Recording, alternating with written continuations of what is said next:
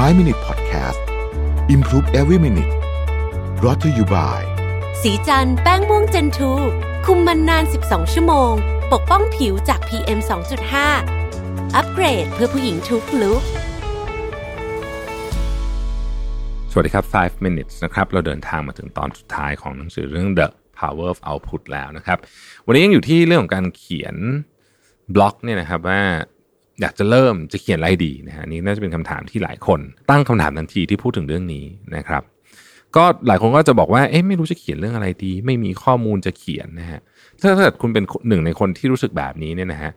ผู้เขียนหนังสือเล่ม The Power of Output เขาแนะนำว่าให้เขียนเกี่ยวกับงานอดิเรกครับงานอดิเรกเนี่ยมันมันมีหลากหลายมากนะฮะเอายกตัวอย่างภาพยนตร์แล้วกันนะฮะผู้เขียนเนี่ยเวลาดูภาพยนตร์เนี่ยก็จะมาเขียนรีวิวหรือว่าวิจารณ์เสมอนะครับ พอกลับถึงบ้านก็จะโพสต์บทรีวิวของภาพยนตร์ที่เพิ่งดูมาเนี่ยลงใน Facebook หรือ Twitter นะฮะหรือพอผ่านไปได้สองสามวัน พอได้อ่านรีวิวของตัวเองอย่างใจเย็นแล้วเนี่ยก็จะทำเป็น e-magazine และเขียนลงบล็อกอีกรอบหนึ่งนะครับ เนื่องจากว่าภาพยนตร์เนี่ยมันเป็นสิ่งที่เป็นงานอดิเรกของใครหลาย ๆ คนอยู่แล้วเนี่ยนะครับ ก็ก็จะมีคนพูดถึง ก็จะมีคนอ่านแล้วก็จะมีคนส่งต่อนะครับ เพราะฉะนั้นถ้ายังนึกไม่ออกจริงว่าจะเขียนเรื่องอะไร ก็คือเขียนเกี่ยวกับงานอดิเรกของเราไม่ว่าจะเป็นอะไรก็ตามเนี่ยนะฮะ ก็จะมีคนที่สนใจเหมือนกับเราอยู่เสมอนี่มันเป็นนี่นี่นี่นี่เป็นความจริงไม่ว่างานอดิเรกของคุณจะเป็นอะไรก็ตามนะฮะปลูกต้นบอนไซเล่นกีฬาทางน้ำหรืออะไรก็แล้วแต่เนี่ยนะฮะมันจะมีคนที่สนใจเหมือนกับเราอยู่เสมอนะครับเคล็ดลับนิดหน่อยนะฮะที่ผู้เขียนฝากไว้คือหนึ่งต้องเขียนในเรื่องที่เราถนัดนะฮะคือจะเป็นเรื่องอะไรก็ได้นะฮะภาพยนตร์การ์ตูนก็ได้นะฮะคอนเสิร์ตกีฬาอาหารการกิน เขียนเกี่ยวกับเทคโนโลยีก็ได้เขียนเกี่ยวกับนักร้องไอดอลอะไรก็ได้ เขียนอะไรก็ได้นะฮะแต่ขอให้เราเป็นเรื่องที่เราสนใจเพราะว่าเรื่องที่เราสนใจเนี่ยสิ่งหนึ่งที่มันจะเกิดขึ้นคือเราจะรู้เรื่องนั้นค่อนข้างลึกนะครับ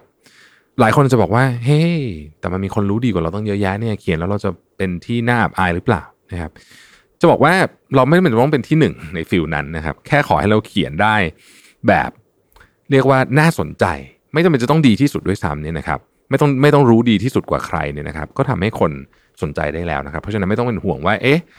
เราอาจจะเป็นคนชอบภาพยนตร์แต่โอ้โหคนวิจารณ์หนังเก่งๆเขามีเยอะแยะเลยอะเราเขียนไปแล้วเราจะดูแบบเขาจะหาว่าเราโง่ไหมอะไรอย่างเงี้ยนะไม่ต้องกังวลเรื่องนั้นเลยนะครับ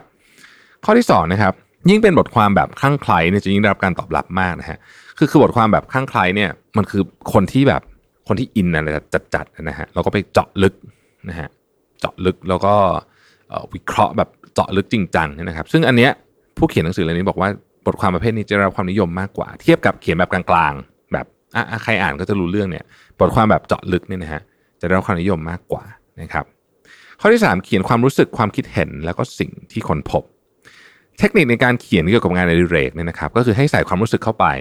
ใส่ความคิดเห็นเข้าไป แล้วก็สิ่งที่เป็นคนพบเนี่ยลงไปได้นะฮะสิ่งที่คนจะรู้สึกร่วมกันไม่ใช่การที่คุณดูภาพยนตร์มา แต่คือความรู้สึกว่าเมื่อดูภาพยนตร์เรื่องนี้แล้ว คุณคิดว่าตึ๊ดๆเป็นยังไง หากไม่พูดถึงความรู้สึกหรือความคิดเห็น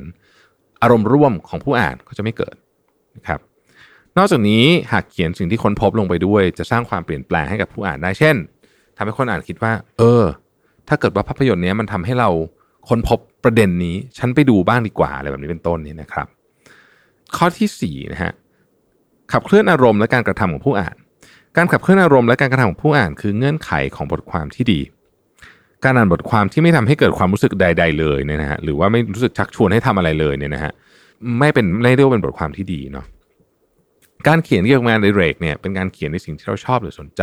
เป็นการส่วนตัวก็จริง แต่ถ้าเราเขียนให้ตัวเราเข้าใจคนเดียวเนี่ยมันก็ไม่เกิดประโยชน์ในแง่ของการเผยแพร่ข้อมูล เพราะฉะนั้นเราควรจะนำเสนอคุณค่าให้กับผู้อ่านได้ด้วยนะครับ หากไม่รู้สึกว่ามันเป็นแบบนั้นเนี่ยพอเราไม่ได้นำเสนอคุณค่ากับผู้อ่านเนี่ย เราก็จะไม่รู้สึกว่าบทความนั้นมันมีคุณค่า เราก็จะไม่อยากทำต่อด้วยนะฮะนี่มันเป็นทางกลับกันด้วยนะครับหนึ่งในสิ่งที่สำคัญมากเกี่ยวกับเรื่องนี้ก็คือต้องทำอย่างต่อเนื่อง เพราะฉะนั้นคุณต้องหาวิธีการที่คุณทำแล้วคุณรู้สึกว่ามันเป็นสิ่งที่ทำแล้วสนุกทำแล้วได้รับพลัง อันนี้คือประเด็นสำคัญเลยนะครับหนึ่งใน point หนึ่งที่เราเห็นบล็อกเกอร์หลายคนชอบเขียนบล็อกเนี่ยนะฮะอันนี้ผมคุยกันมาหลายคนอันนี้ก็คือ comment หรือว่า แมสเซจต่างๆ ที่มา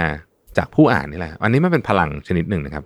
เราอ่านแล้วรู้สึกว่า เออไอสิ่งที่เราเขียนนี่มันก็มีประโยชน์กับคนอื่นเหมือนกันเนาะ มันเป็นแรงขับเคลื่อนที่ดีมากที่จะพาเราไปข้างหน้านะครับ สุดท้ายเราก็เดินทางมาจบหนังสือ The Power of Output นะครับ วันนี้ขอบคุณที่ติดตาม 5 minutes นะครับ สวัสดีครับ 5 minute podcast improve every minute presented by สีจันแป้งม่วงเจนทู